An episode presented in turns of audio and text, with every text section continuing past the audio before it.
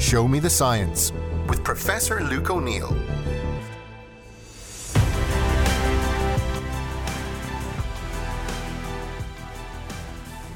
Hello, Luke O'Neill here again with my Show Me the Science podcast. Uh, and as you all know by now, I, I, guess you're you're getting used to me. I'd say people who listen regularly, I pick something of interest, and it's usually something I've read in the last three or four days. Actually, I suddenly come across something. Oh, that's interesting. I must tell people about that.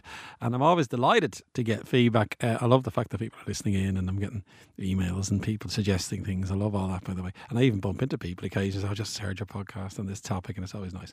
So uh, I'm always happy to share this information to whoever happens to be listening. You're all welcome along. Now, this week, though, it's a subject that I've thought about for years myself.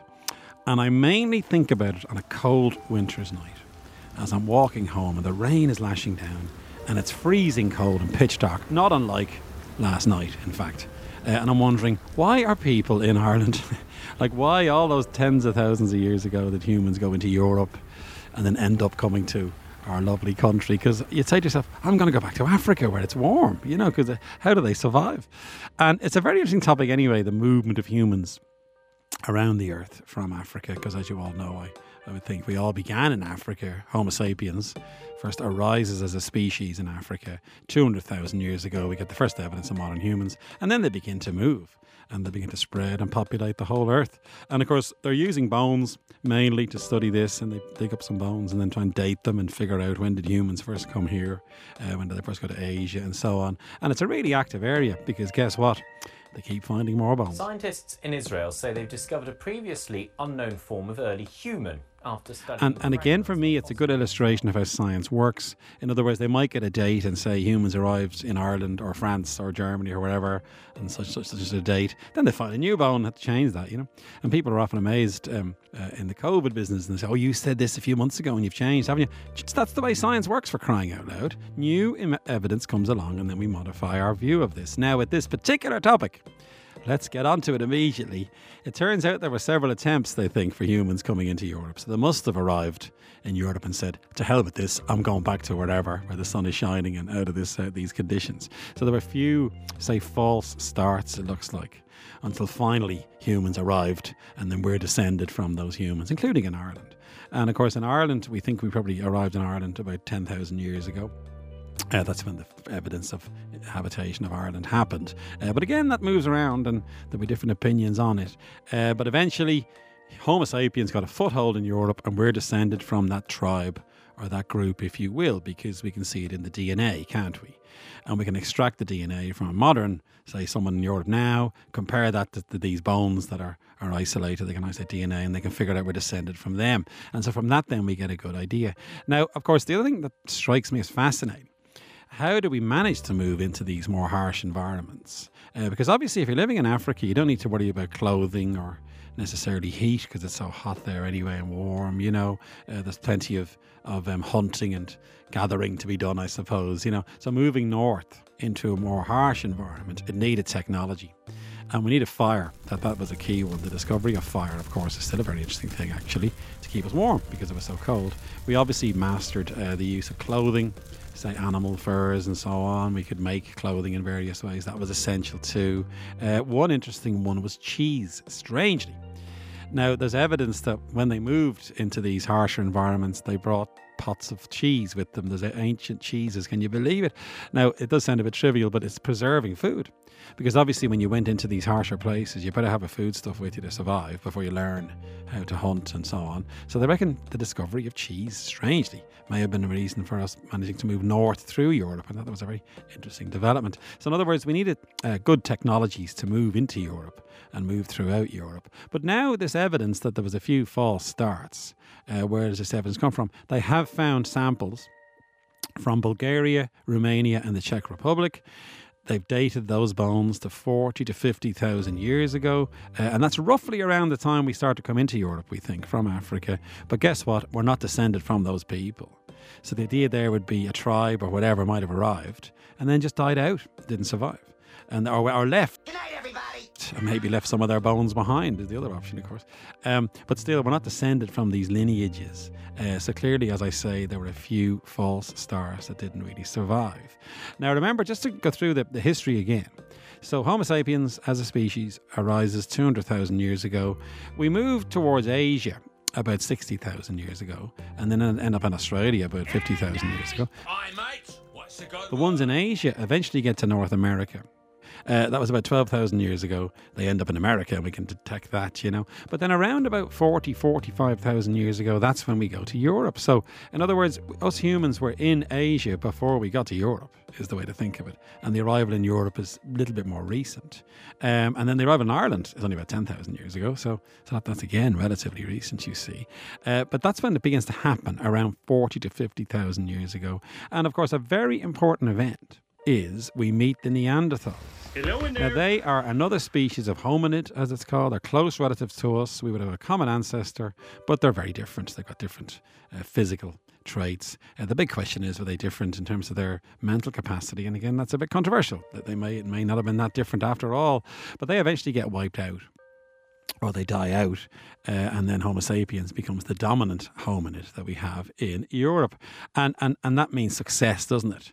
So the the early Europeans, if we want to call them that, begin to dominate, and they and then sadly the uh, Neanderthals die out, and then whoever that tribe was, and again we, we can track them in these bones from from yeah, different different sites around Europe, are descended from those people. The other ones having, as I say, died out or gone home. Now it's a really interesting question um, as to why the Neanderthals did actually die out. And they might have died out just slowly. You know, Homo sapiens is slightly smarter, uh, we think, uh, begins to dominate a bit, you know, pushes the Neanderthals out, and eventually they peter out, is one idea. It doesn't mean we kill them all, they just have less success in a given community. They reckon even a 1% advantage over time would really count and then the Neanderthals begin to die out. The second idea is, of course, we began to interbreed with them. And there's very clear evidence for that. I think we may have discussed this one before. We can see remnants of Neanderthal DNA in human DNA.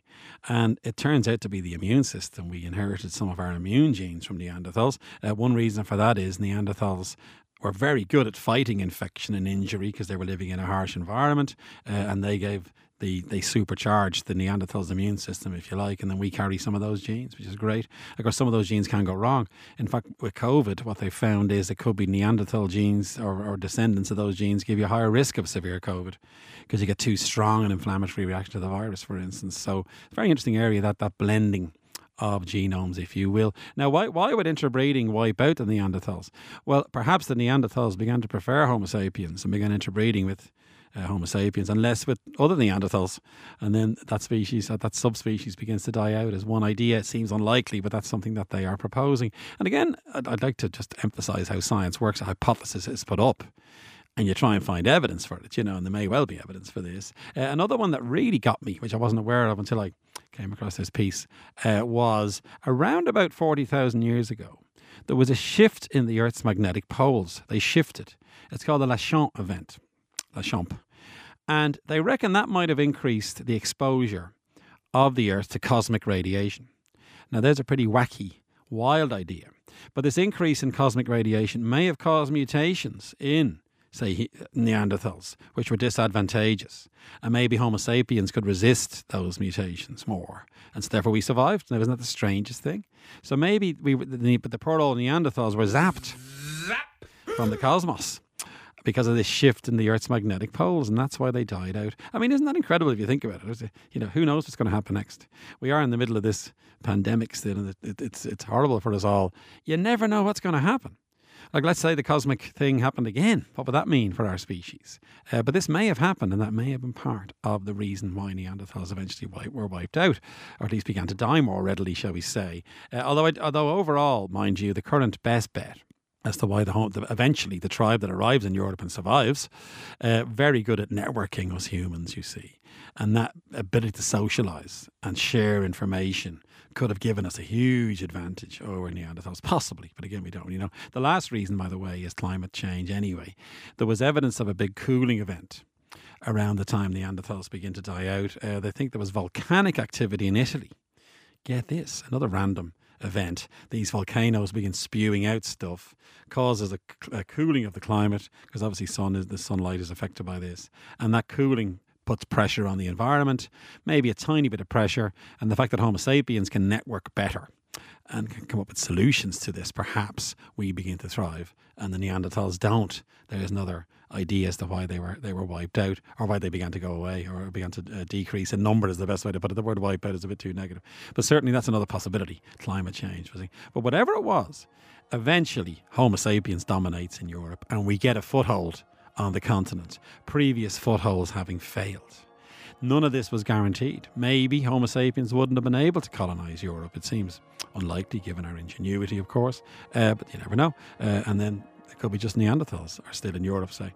Uh, but eventually we get this foothold and then we dominate, don't we? And now we're descended from those Homo sapiens species. So it's a very interesting uh, sort of question about our origins in various ways. Uh, the current, therefore, model being two or three attempts to colonize Europe, they fail. And then finally, one attempt works, and we are descended from those people. And those people interbreed with Neanderthals, and then we become the dominant species. And we end up living our lives in the winter in Ireland. Not a great outcome necessarily, but still, we love Ireland, don't we? Let's not have any negativity here. We Irish, we adapt. We love fires in the winter, don't we? We love staying warm. You know, all, all our culture is based on the winter and the autumn and all those things. So it works out well for us in the end. And we can thank that tribe of Homo sapiens that managed to get a foothold in Europe and then began to spread throughout the European continent. That's the history of humans in Europe, as far as we know now. Given what we know now, there may be new discoveries. They may find some bones somewhere else that rewrites this history somewhat. Let's keep a close eye on this topic of where humans came from when it comes to Europe. So that's my topic today. Hope you like that one. Uh, thank you very much for listening. And of course, my Show Me the Science podcast is available for download wherever you get your podcasts every Thursday. And it's a Newstalk production. And thanks for listening.